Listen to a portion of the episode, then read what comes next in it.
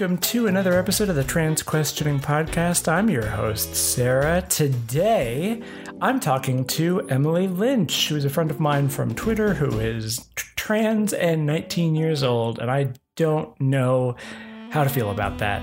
But she's pretty cool, and this conversation was a lot of fun, so I'm gonna get out of the way and let you hear that, and then I'll be back at the end to plug some stuff. So, yeah. Well, hello. Here we are. This is I'm here with uh, Emily Lynch, or as some would know her by at Adequate Emily on Twitter. Hello. Hello. I am, uh, as you've referred to me as uh, your friend from Twitter, Emily. I just I noticed that, and you just like it's always the same phrasing, and it makes me laugh every time. I'm just like, Yeah. yeah, I only exist on Twitter. That's I mean, that's that's whatever. Um, so, uh, in the past, I've interviewed uh, one one person, uh, Carter Munir, who is way more uh, accomplished than me. I mean, I wouldn't. Don't don't be down on yourself. Like she's she's got some years on you. You you're you're still getting started. fair, Um, fair. But uh, so you you messaged me a while back. When when when did you decide to bother me with your presence? That's a good way of putting it. That's pretty accurate. yeah. That's pretty much how I feel interacting with everyone. but uh, it happened weirdly enough. Uh, my friend Natalia, who you now know, uh, she Yeah. she sent me a text message with your uh, with your coming out video, and she like told me like you need to watch this. This is very this really resonated with me. I don't know how she found it. I, I probably I actually probably know. Like I uh, there was a, a trans Discord uh, that I was a part of whenever I first joined, and um, I posted the video there, and uh, a lot of the people who were there are still people that I follow on Twitter. So it's probably that just that group of people. It also could just be like her searching through the tags. Yeah, that's that's true. I do that on on Reddit a lot, but I go Oh. like to, but I- but I don't do like a blanket search. I'll go to the specific subreddits. That- that's like, what, do- good. what do I? Yeah, I'll go. It's specifically like uh, when I'm sitting by myself and I'm like, why is nothing happening? Uh, uh, vis- vis-a-vis HRT, and so I'm like, I'll go to Trans Timeline and be like, search uh, uh, breast development, and then look at people's timelines and be like, okay, all right, I'm on track, it's fine. That is the most stereotypical story I've heard of a trans woman.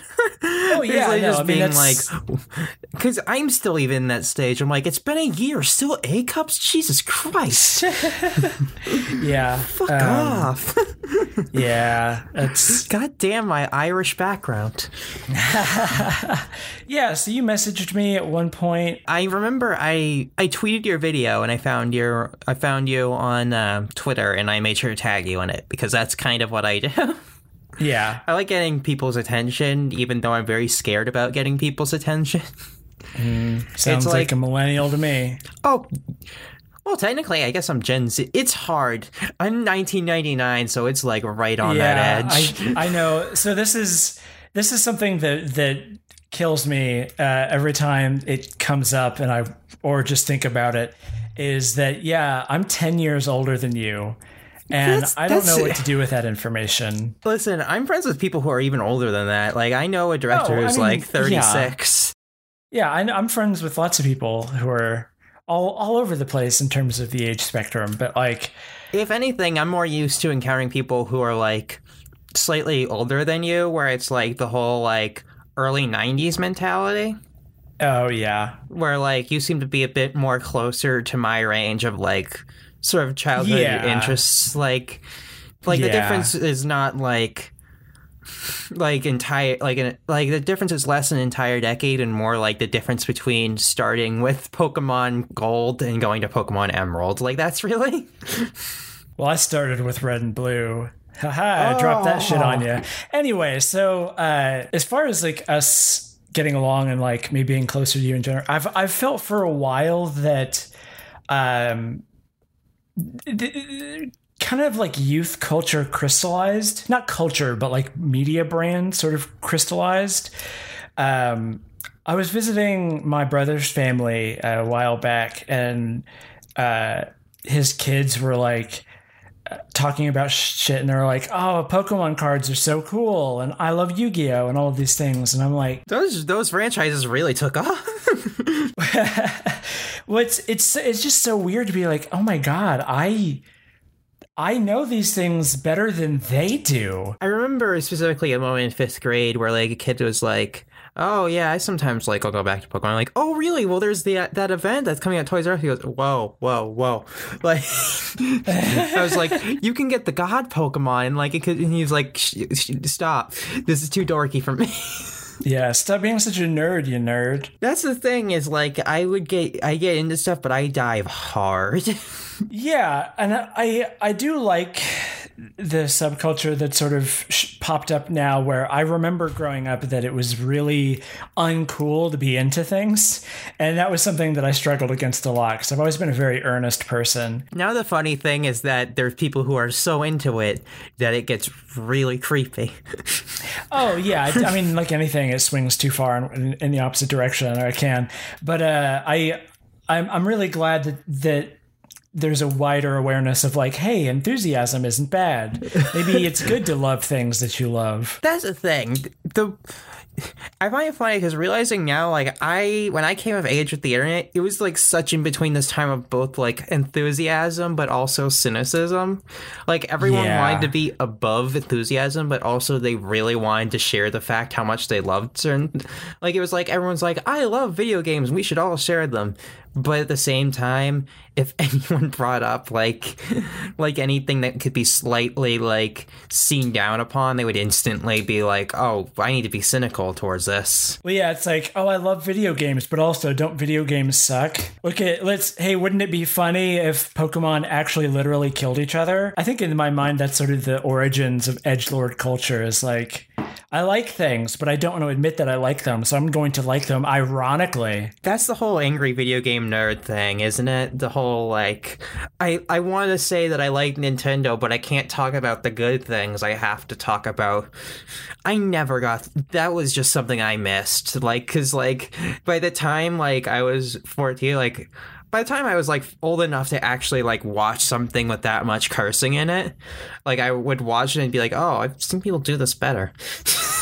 I've seen people not do it without re- making physical animations of shit walking around. Like, yeah. But it's interesting, I guess, um, for a segue there, like, the internet has played like a weirdly integral part of my transition. And, like, oh. Eh, see, I'm good with the segues.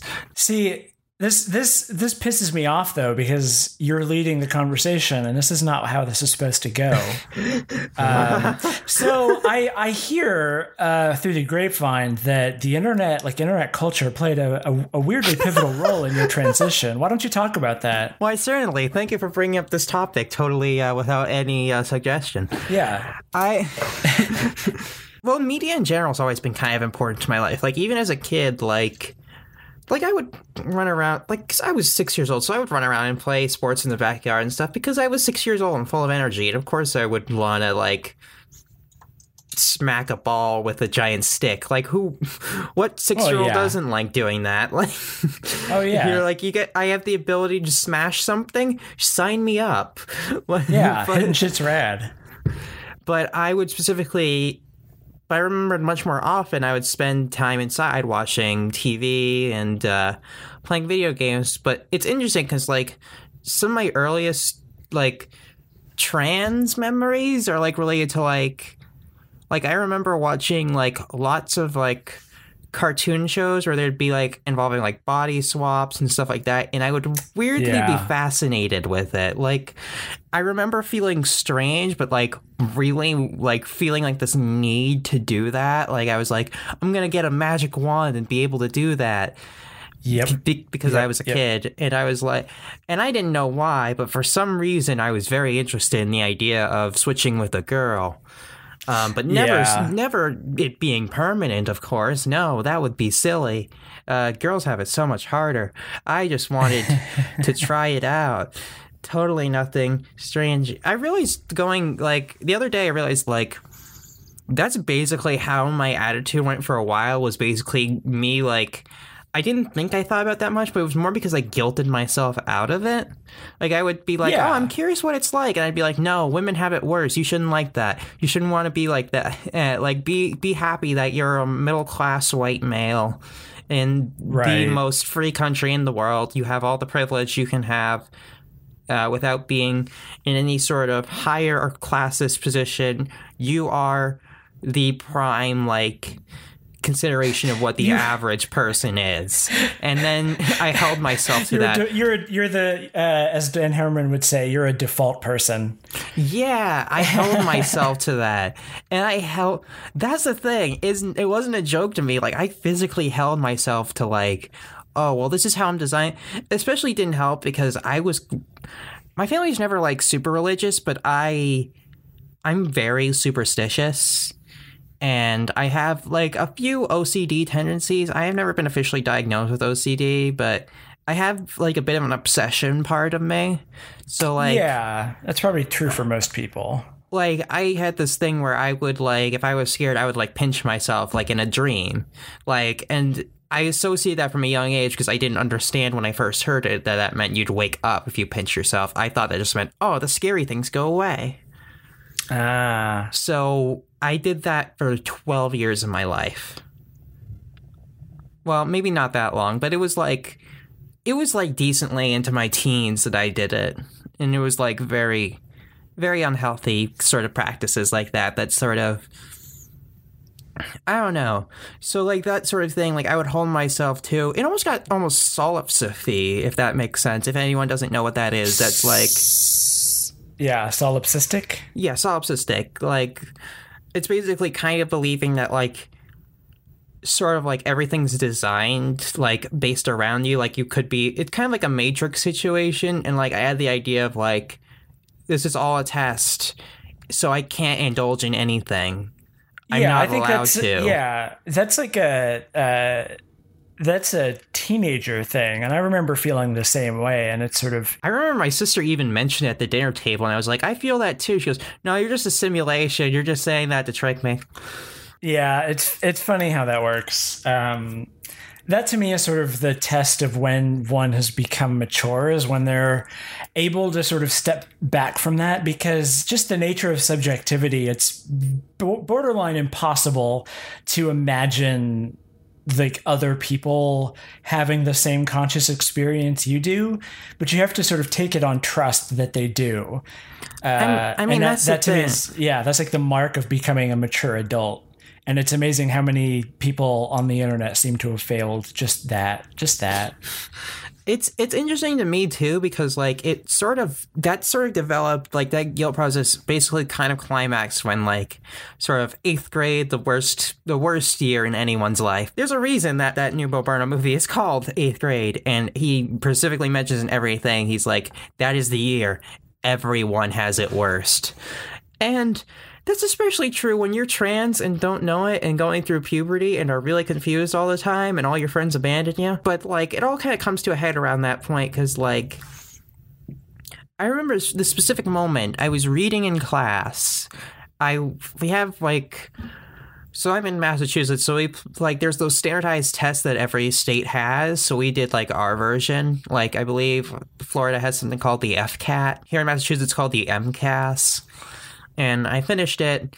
And I brought a book to read. I brought uh, the third Hunger Games book because I had finished the first two I was in sixth grade, and uh, now after sixth grade, I just couldn't read anymore. Apparently, because I never finished a book after that. Really, I was reading it, and for some reason, and I was kind of just bored. I was like, "We finished the test. I just kind of want to go home and wa- watch Teen Titans." But I was, I was sitting there, and I was bored, and I was like thinking about a girl that I thought I had a crush on.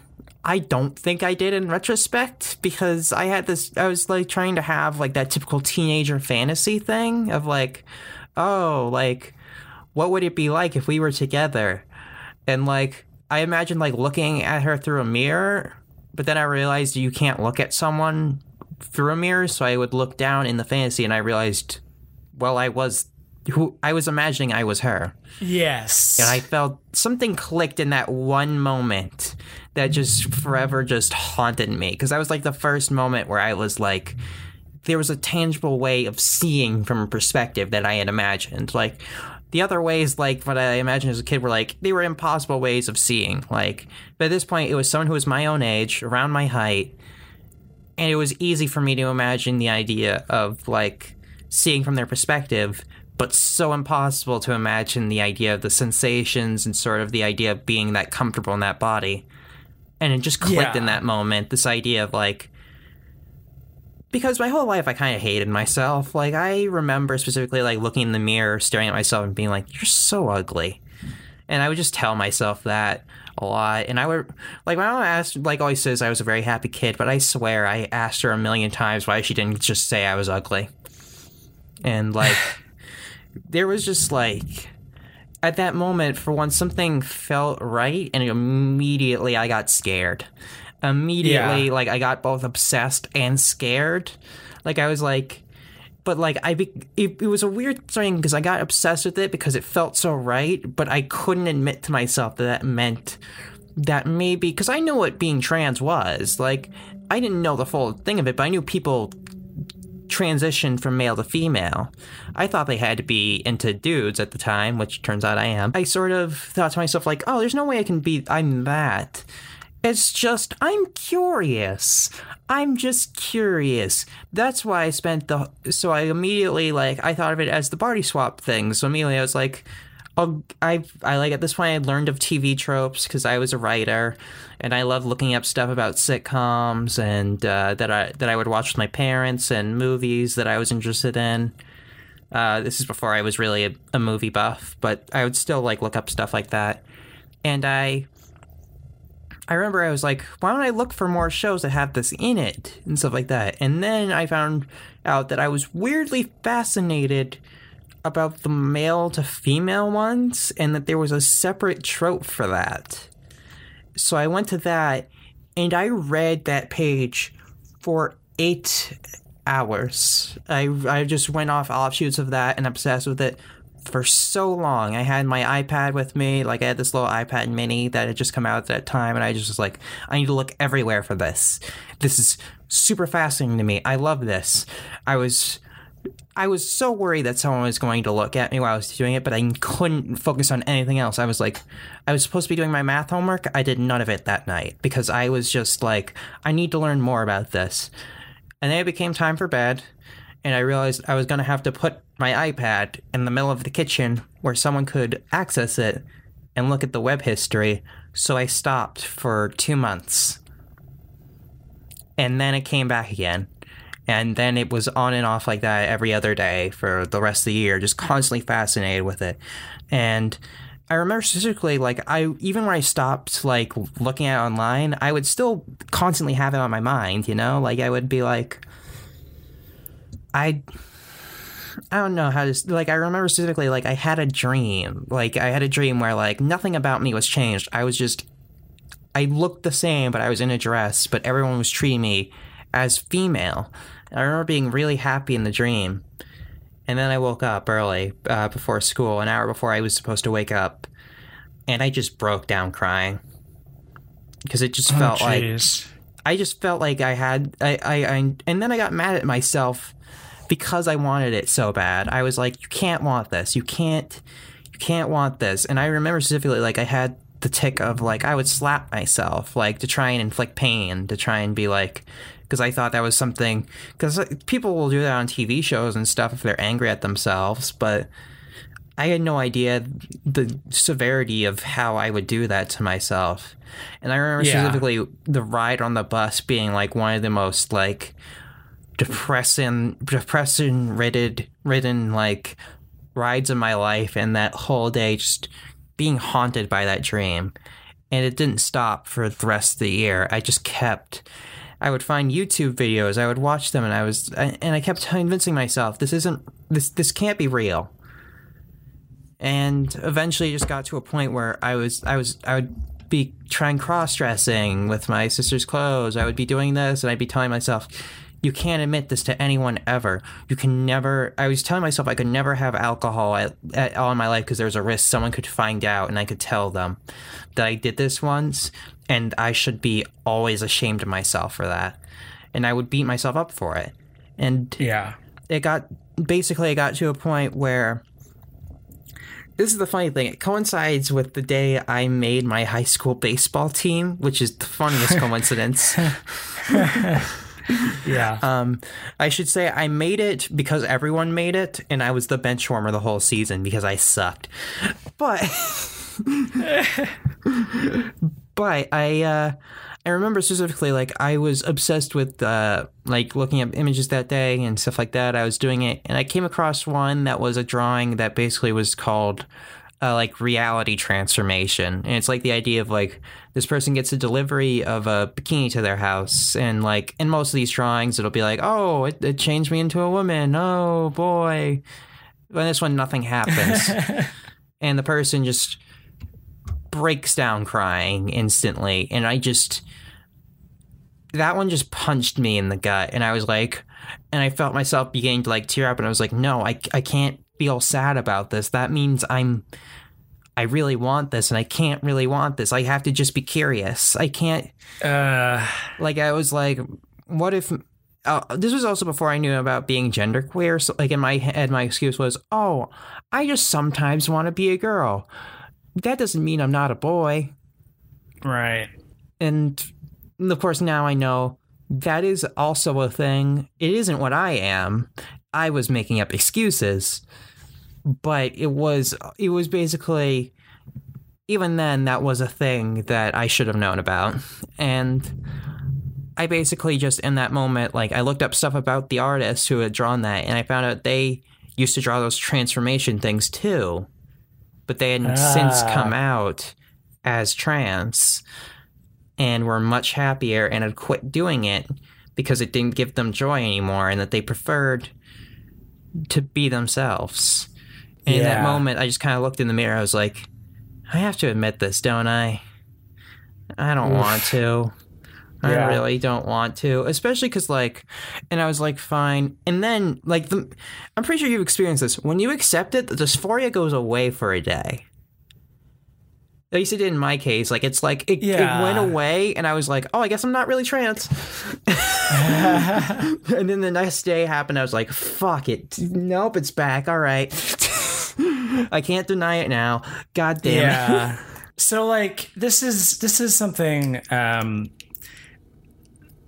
part of the reason why i wanted to talk to you is that uh as a person i see a lot of myself in you like when i was 19 um but our our experience is uh, our experiences diverge in some really interesting ways um it's it's one of those things where I feel like I was just I was born a few years too too early because uh, this this sort of awareness of transgender people as sort of normal and like a, a relatable life experience, I guess, just didn't exist when I was in high school.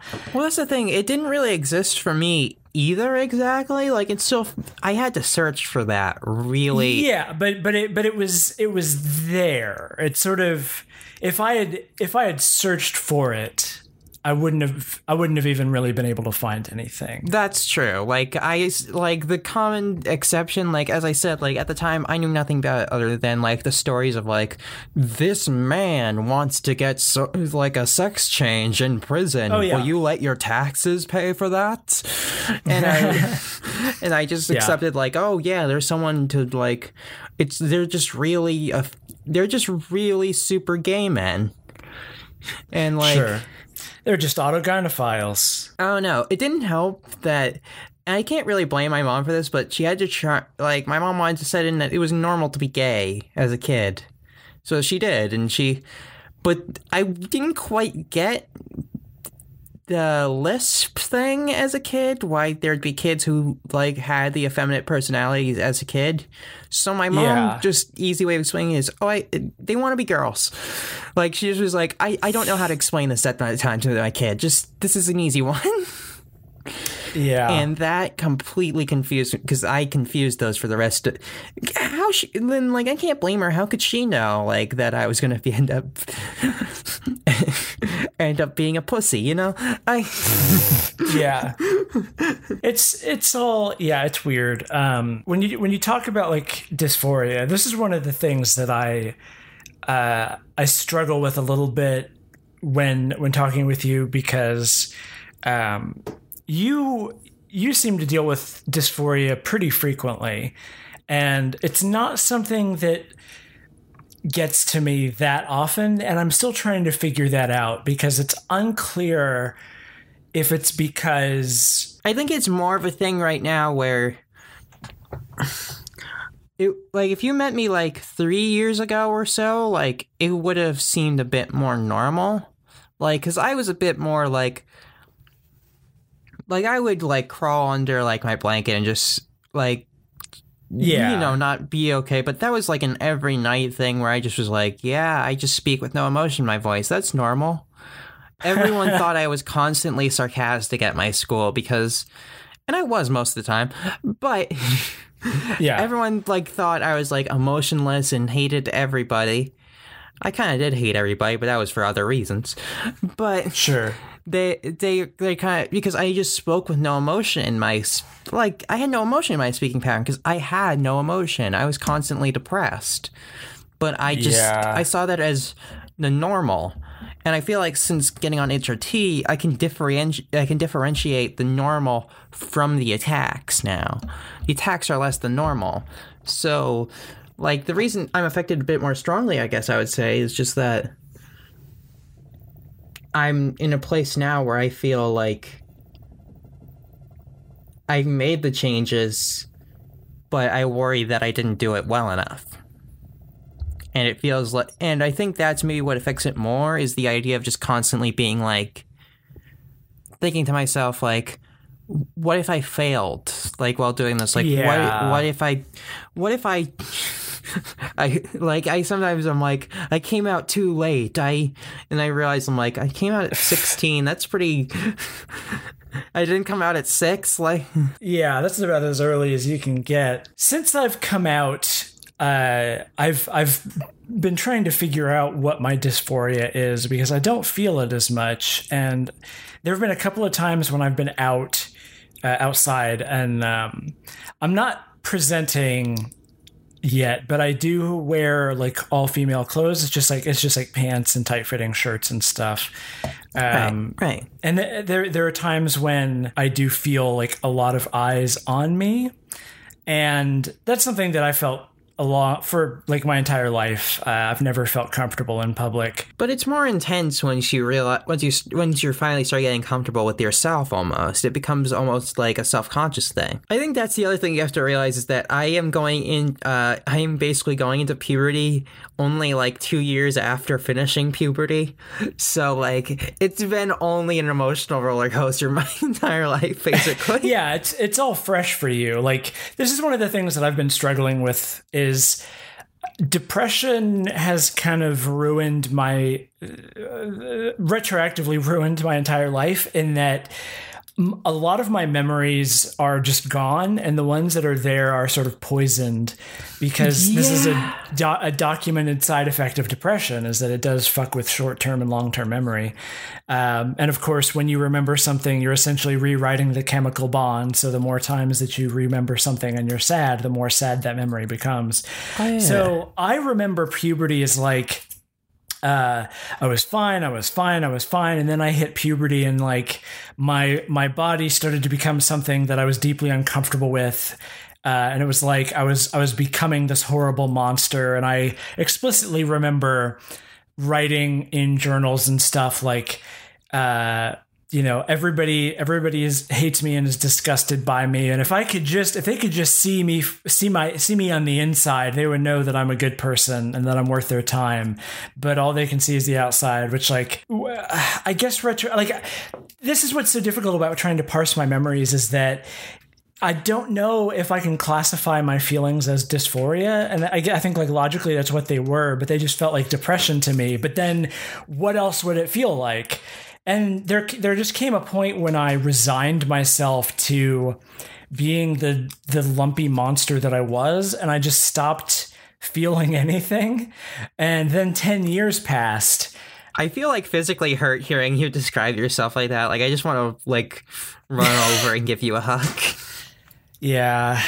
Um, because because I totally had like the same feelings. Like I just was like, I'm just I'm just basically gonna be my dad for the rest of my life. Like I'm supposed, like my dad was already gearing to me, like, oh, you need to learn Mandarin in college so you can go be be better at business than I am, because that's where the real money is. I'm like, I don't even know what I want to do. I just resigned myself to be like, this is this is what everyone else does, and like even if I wanted to go write like a TV show or something, I was like, well, I gotta have the wife and the two kids and.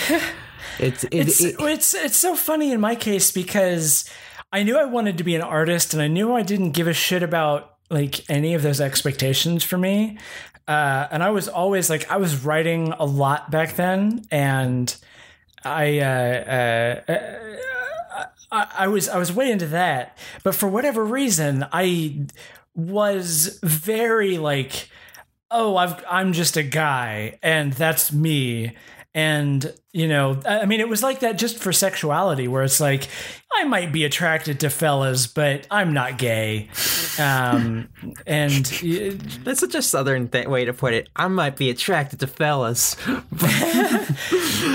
it just it, you say that it only makes me think of the uh, cracking a cold one with the fellas. Me, yeah, and that's that's just like my whole my whole experience of like slowly coming out is, oh hey, here I uh, coming out like I'm gay. Wait, no, I'm not. Maybe I'm bisexual. Uh, yes, but no. Uh, maybe I'm asexual. Uh, no, but yes. And it that's it's sort of like whittling away the experience or uh, the the possibilities. And it's funny where I've landed is this sort of nothing is real anymore. I was uh, when I was in Italy, there was a conversation that happened where my uh, uh, my my fellow travelers. That's a weird way to put that. My fellow travelers, we were all at a bar. My fellow journeymen, you know. Yes, uh, we were we were sitting sitting at a bar waiting for an NPC to give us a quest, and uh, somebody started talking about a relationship, and one person brought up like, "Oh yeah, and this person is into like open relationships, and that's just you know doomed to fail." And it's like ah, I should always be skeptical when somebody wants to be in an open relationship because that just means they want to sleep around. And I'm I'm sort of sitting there like, I can't imagine a relationship that is like perfectly monogamous for myself. I uh I've I've like I just realized in that moment that my my ideal relationship at this point has just become let's have a family of like six or seven people. That seems to be very popular in the trans community right now. yeah, and I think a big part of it for me at least was was sort of I've long since recognized that I cannot be all things for a person. There are certain things that I like. First, like there are things that I just can't be for somebody, and I feel feel like it's it's entirely unfair for me to like expect them to just not want or need the things that they want or need just because we're in a relationship. Right, right. And and yeah, like it's I, I like the idea of, of sort of a relationship community. I think there's almost also an attractive part of it in the sense of like with a lot of queer people, it's like the idea of like it's the idea of people who can it's the idea of getting a family who finally understands your experience around you. Like most people like Yeah. Most people I don't think there are many people who are like in a family who are like, oh, I came out as trans, and then so did my dad, and then everyone else uh, came out as gay, and then every we were all a queer happy. Like that's like the most rare thing in the world. Yeah, maybe maybe on the uh, the West Coast. It's funny because I'm starting to see more of those things kind of happen. Like I remember I, I was on uh, Reddit the other day and I saw a post that was basically like that basically was like I came out as non-binary and then my mom did too. Ah, yeah. And it was like the sort of this idea like it's which I feel like it's an important part of like I think that's sort of something that is happening more often now, which is that people are feeling it feels like things are getting a lot more normalized, which of course means that we're facing the most opposition like openly. Yeah. Because like that's how it works is like when you finally get uh, like cuz before it's just like dismissed outright, which like you could say is like more negative, but it's a lot less like if people just kind of dismiss it. They're like, "Oh, like that." Like they won't. This is the point when it gets to more like when it gets more normalized. People get start getting a lot. People who disagree with it start getting a lot more attacky, assaulty. Yeah. The way that it seems to work is um, there's an issue that a lot of people sort of think is silly, and then uh, th- they're they're gets like a step forward where it's like, oh, these people just want whatever. Let's give them like some sort of legal rep- recognition. And it's like the great victory. And then like they still are asking for things. And it's like, oh, now these trans people are demanding all of these, you know, and that's when it starts becoming Oh, violent. they want to not be harmed. they want me to stop punching them. So the only other thing that I really wanted to touch on, uh, kind of selfishly, just because it's on my mind, uh, you brought up uh, when you were um, experimenting, like wearing your sister's clothes and feeling like really guilty about that. Um, Oh yeah, I don't think I've ever told my sister that exactly. I'm pretty sure at this point she's assumed, but like, Sure. So I'm at the point now where like I've been on HRT for uh, two months, almost almost three months now. Holy shit! Um, and it's sort of dawning on me like, hey, sooner or later, I'm gonna have to start like really presenting uh, full time. well, it depends on your preference. Well, yeah, I know, I know that's true. Like for me, I couldn't present for a while because I was I, I was in school when I started HRT, which I think I told you stories of like being uh, being closeted on HRT in high school, and then I think the most awkward thing has to be when the press production starts to happen and you start bumping into chairs. It becomes a lot harder to to stop to not show how in pain you are. So that's something that's that's been on my mind a lot. Like that, uh, uh, a lot of people have said, "Oh, HRT, you start bumping into door frames," and you're like, "Ah, fuck," and that hasn't really happened to me. And I've been thinking about it, like, how often do you like push yourself up against door frames? That that's something that happens. I'm just clumsy. That's why I'm clumsy. That's fair, yeah. But also, it took me until like three months for something like that to happen. Like it was right towards the end of the school year, and it just got hard. I don't know how nobody got the fact that I was trans early. Like, I remember specifically, I was talking to someone who graduated with me, and she was like, "Yeah," and like we were all kind of. I was talking to her because she was pretty cool, and she's like, "Yeah, you seem like you. You always seem pretty cool in high school." But I'm. I was. I think everyone was surprised. I was like, "How did no one know?" And she's like, "No one really thought about it." And I sent her a picture of me and graduated. She goes. "Oh, okay, yeah, you do totally look like a girl. We should have totally seen this coming.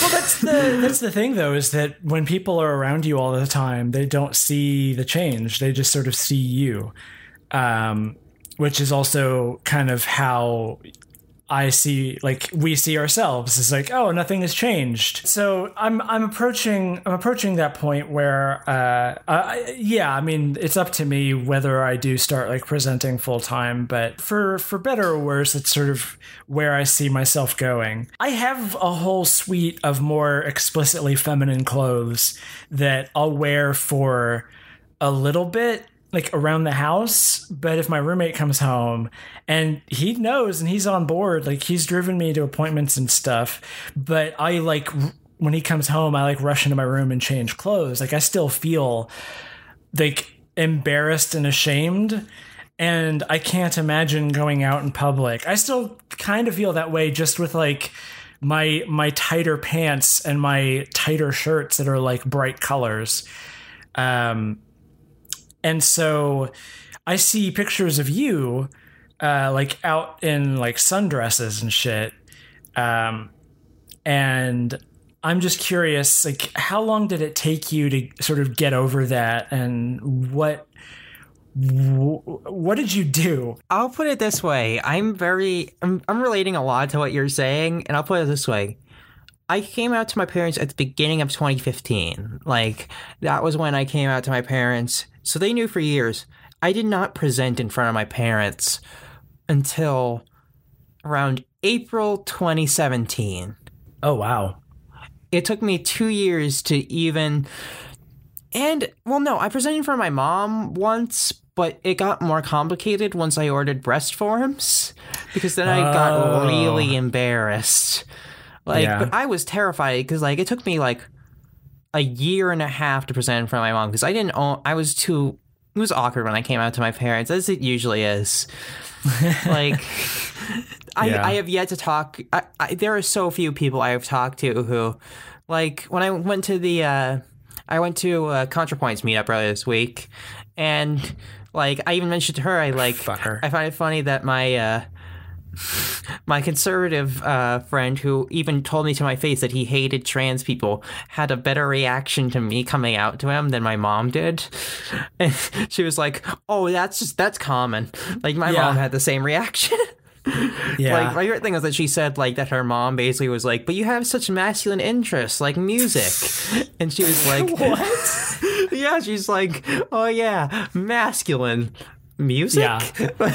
Yeah. Like that's Oh the thing. My mom was like, my mom was like, you watch such guy movies. I'm like, mom, those are your favorite movies too. Like, you love Pulp Fiction too. What are you talking about?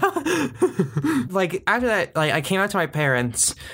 Which the most awkward thing that I like telling everyone, and if my dad listens to this, he's going to be probably a little angry with me for saying this. But I swear, I came out to them, and my dad's first words to me were, "Are you sure you're not a homosexual?" In 2015, have you have you tried not being a mutant? my very uh, my, the best part about that is not only did he say that, but he says that, and he has a gay sister, Oh, weird. so he should know better. I thought I was a lesbian at the time, so I was like, "Well, I mean, technically, but not in the way you think." Yeah. yeah. That was always an awkward thing. Was at that time I was very like, "Oh, it's not too weird. I'm into girls still," and like my parents like Th- that.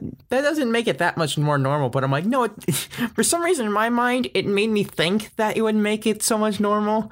So when I found out that I wasn't really into girls and more into guys, it became a thing. I'm like, well, I can't tell them now. I think from a cis from like a cis perspective, it's easier to swallow because it's like, Like, oh, you're still kind of. yeah, the like I, I I imagine there's a part of them that's sort of well, not your parents necessarily, but generally speaking, uh, I can imagine somebody like having a hard time internally, like deciding, oh, you're you are actually a woman, and like thinking of you, like conceptualizing you that way.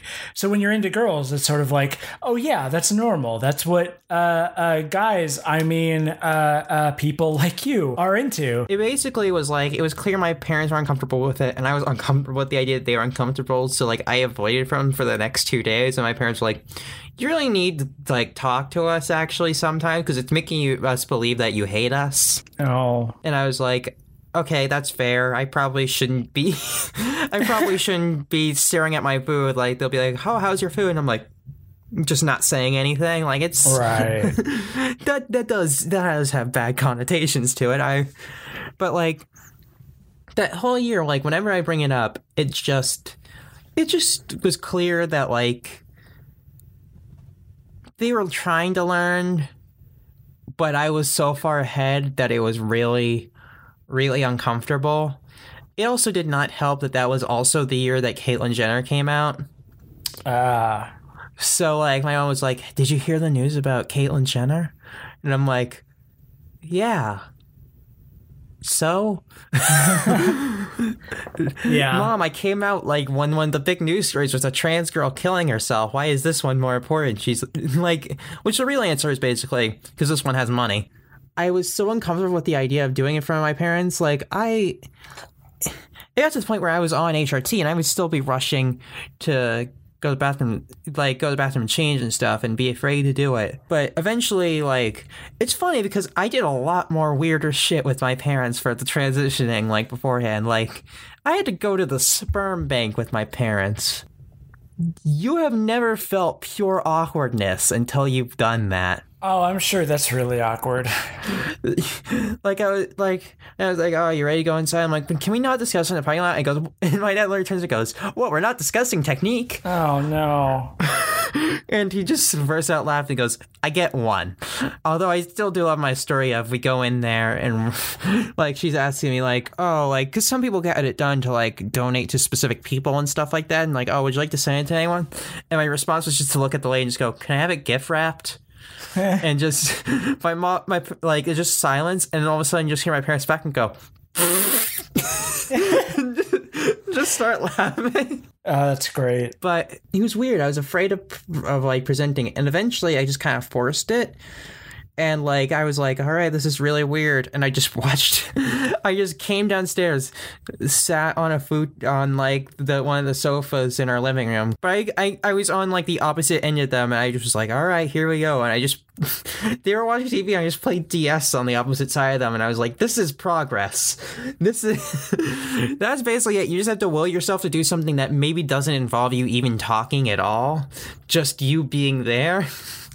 And just like that idea of like you're present, but like it, it, it's present, but it's not something that involves you like explaining it to anyone. It's more the idea of just like like you tell people like, all right, I'm gonna do it tonight, and the, they'll know about it, and then when you do it, you just make it so it's not something because like if you talk about it the first time you do it, it's gonna be really awkward. Like it just was something where like I kind of had to will myself to do it like one night, two nights, three nights, and eventually it just got to a point where I was like, all right, I I got out of school and I could do it every day, and I just decided, fuck it, I'm gonna force myself to.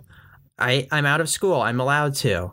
So I was like, all right, I'm gonna try to do it every day now. And it was a, but I wouldn't leave the house. It was just the idea of just, I have everything I need in the house.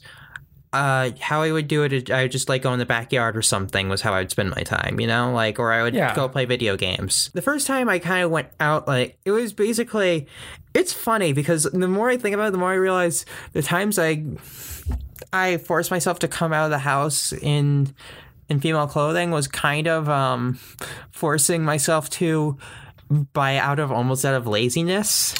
Uh, but it wasn't like particular laziness. It was like sort of like the idea of like hey i already got dressed to like in this thing that i really enjoy wearing and now i need to go walk the dog. And i'm like well i'm going to cover myself with a sweatshirt because i'm happy the way i'm dressing like this why would I want to destroy that? And a few weeks later, I was going to go. Uh, I had never. This is still the only Miyazaki movie I've seen, and I hadn't seen one at this point. I saw that uh, Totoro was playing. I was like, "That's an er, that's a good one to start off with." So I don't start off with like the big magnum opuses, but I start off with the more family friendly, easy to get into ones. So Yeah, I don't start off with the director's work. It's it's better to start there instead of Dark Souls. but I was like, I want to do this, and I was like, all right, but I already got dressed, I already put on makeup, and I'm really, I was like, I really want to do this, and in that time, I was kind of like, I, I just kind of realized I was reaching a point where I just was like, I can't keep hiding in here, I can't, I, I, I want to, but it's not healthy and it's it, sh- I should just I, w- I was I mean like the first time I did I just did it in simple t-shirt and jeans but I was like this is still like a big thing like it it shows off like like my body like my like the shape of it which I'm trying to make feminine like Yeah. it's a big step compared to everything else and i was kind of freaking out but i was like i should do this. I i'm i i should finally leave the house like this. So i did. And that drive was both freeing and terrifying. I made it in. I i kind of at first had to like take a breath before i walked in and like I just kind of like was so afraid to use my voice that I just kind of like handed the ticket to the like the ticket I printed offline to the, Yeah. online to the to the ticket checker and I was like, "Uh, here you go." And just I go and no one seems to give me a second look really. And I'm like, "All right, I guess that's a good sign." And then the movie ends and I'm like, "All right, that went pretty well." And then I have to go to the bathroom and I go, well, that's a terrible thing. Ooh, yeah. And I'm like, so I either risk it and drive a half an hour home or I have to make a choice. And the funny thing is, now thinking about it, I realize I spent five minutes on a futon in between the two bathrooms, just sitting there contemplating, like, what do I do? Oh God. Yeah. But I forced myself in, and I immediately was terrified. Like I immediately like kept my head down, walked into the stall. Like I was like, no one. If anyone sees me in here, I'm going to get beat. Uh, I'm going to get beat up. I'm going to die. I'm going to die. I walk out, and I'm like, no one's here. All right, good. I can wash my hands. Someone comes in. I turn around, and it's clear that they saw my face and thought nothing of it. They was like, oh yeah, that's another lemon. And like at four months HRT, I was like, this is amazing. Basically, my advice would be sort of you kind of have to force yourself into the into the big steps, but you really have to make sure that you don't like you know it's a big deal, but you have to try and minimize it in ways like do it in a way that makes you sort of like it's something you're going to do anyway. Like for me, since I love movies, I was like, I want to go see a movie. That could be a good one for you too, because you also, but like Yeah. it could also be like sort of something that like isn't. I mean, it also helps that during a movie, like you're only really seen at the beginning and end. It's funny because once I got out, I realized like, oh, people really aren't as judgmental as like you expect them to be sometimes. Like, like they're it's interesting because even when I've been misgendered, like, and people refer to me as Serb, they act like it's no big deal, even though I'm clearly wearing women's clothing. So it's like, even when I apparently don't pass, people really don't care. yeah. I guess getting back to the internet thing, it helps, like, me growing up in the time, because, like, my introduction to everything was basically, like, Reddit. Like, it was interesting because, like, for a while, I just looked at it. Like, I didn't have an account or anything. I just looked. I remember specifically, like, there was one girl who I saw a picture of, and said, and she said, three months HRT. And I looked at her and goes, This is one of the most beautiful girls I've seen in my entire life. And she's like me. And, like, that was the first moment in my life where I just was like, Ah. I need to come out yeah, that's amazing. because you start realizing in that moment because this is before like the whole doubt sits in of like oh other people that's the first moment where it crystallizes like it's possible like like Yeah, sure no, you've seen other people who are pretty but then you see someone who's like especially considering she has kind of similar facial structure to me i was like oh my god like it i can do this it also helped that like around that time i had discovered uh a few uh, trans web comics that I was reading. Oh yeah, those those help a lot. I was reading one that was specifically about a uh, trans girl, like that was recent. That was like about like this trans girl going to a uh, a private school as a girl and having no one know that they were uh, that they were trans, not even the uh, administration. And I couldn't stop reading it. For three days, I read it like almost constantly. I had one day in class, and that one day, I just spent it just being like, I gotta get home and read it. I gotta get home and read it. like, it just was something that hit me because there, it, like, I I finished it and I just was like, I want that. I want. I really want to feel like that comfortable, and like, I unfortunately never really got to do it at my high school. I was too afraid to, but Well, I mean, that's how it that's how it goes. at that point i was i was thinking i wasn't even going to come out until after like come out to anyone until after high school and it just kind of that's what motivated me the most to be like i have to come out. And like i just sort of in that moment realized like i'm i can do it. The idea of being able to live as a woman like like it was something I was previously so fascinated with, and now I have I realized I have a chance. I can fucking do this, and it's terrifying at first, but it took me a month to really to handle it. But eventually, I sort of just committed to it. I was like, I'm going to come out. I'm going to do this, and my plans slowed, and things took longer than expected, but eventually I did.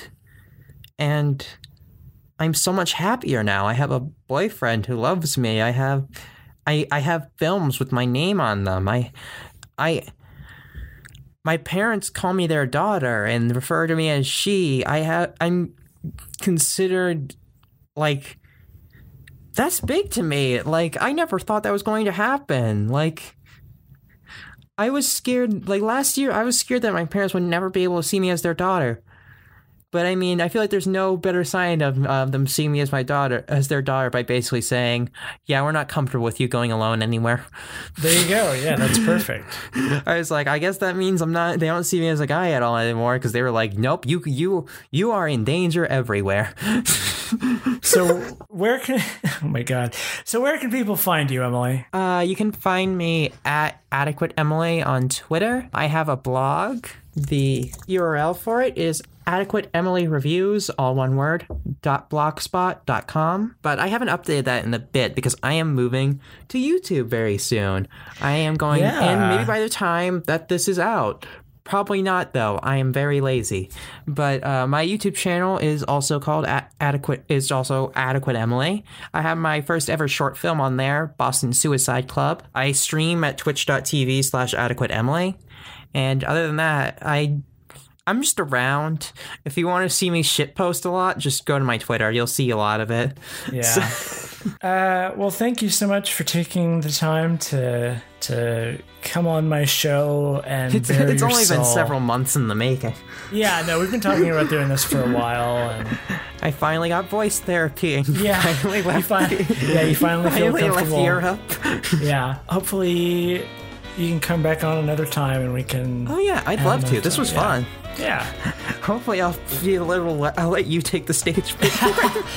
I get talkative when I'm nervous. no, it's okay. That's that's the point of a podcast. It's better than silence. point of the podcast is just rambling, and then someone will find it interesting. Yeah, somebody will probably find it interesting. And you know, I listen to the podcast, so I'll count.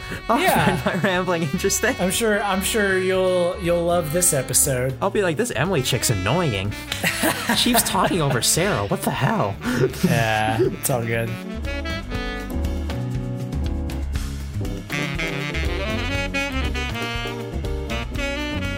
Wow, that was a that was a fun conversation there that, that you just listened to. That was a good, yeah. So uh, yeah, I enjoyed that, and I uh, might have Emily on the show again in the future because you know she's accessible. Uh, and there was a lot that I wanted to talk about that we didn't get to. I am endlessly fascinated by the experiences of somebody who is very similar to me, but is like ten years younger, and in a in a very different sort of social position. Just a couple of quick personal updates. Yes, I'm back from Italy. In my present timeline, it is August fifteenth, twenty eighteen. I um got back from Italy on the fifth or sixth something something along those lines. I don't know. And uh, it was uh, it was a good time. The last two days were stressful uh, because I was in Bologna by myself for a while, and that was actually really nice. But I um my my my debit card expired uh, at at the beginning of August, which I knew was happening. So right before I left to Italy, I uh, uh, pulled a couple hundred bucks out and bought like a prepaid card that it was like the only one that I could find across like three separate stores that would work overseas.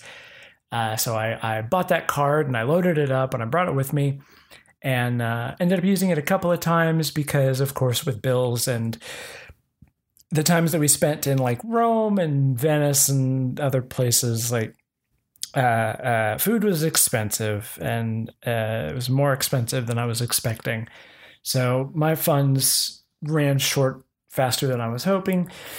Uh, and so, you know, I was using that all throughout the trip and I knew that I would want it uh, come the the my my few days that it was away from the program or I was just on my own because you know I, it, you want money to pay for food and for like gifts and stuff, which I had been mostly avoiding getting uh, up until that point because I didn't want to have to haul it around everywhere.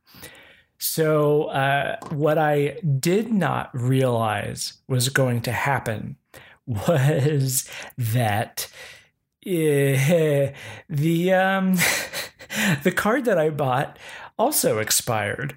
uh, come August 1st because you buy those little prepaid cards and they're like, cool, great. Now we're going to send you one with your name on it. So they sent me one with my name on it, and then come August 1st, it was expired, so I couldn't use it anymore. Luckily, I had pulled out, you know, 40 euro before going to Bologna, and I had a bunch of change, and it's easy. Uh, with change in euro, it's like, you know, they have uh, one euro coins and two euro coins. So you break a 20 and you get like five or six euro in change and you're so used to just like oh my change is just like pennies and nickels and dimes that i will never use um so there would be times so i'd like open my wallet and i'm like fuck why do i only have like 15 euro this is terrible and then i would go through my change and i'm like oh there's like another 20 here and just change so i was in that position with bologna uh, when i was on my own there for three days and uh, it was not uh, I had just enough to eat. I know this episode's already running really long. Um, the point is, it was it was a stressful time, uh, and I got back, and um, yeah, it was it was it was it was good. I'm gonna have more to say about it. I figure since this this conversation went so long, um, I will do another episode uh, uh, going into more detail about some of this stuff. But I just wanted to give you a little tidbit, I guess, about uh, my life and times for for what the fuck ever this is worth. Yeah, it's weird being back in the states, but I'm glad to be back. Um, life is stressful. You know, it's never not stressful, but at least I'm not, you know, six thousand miles away, so that's pretty good.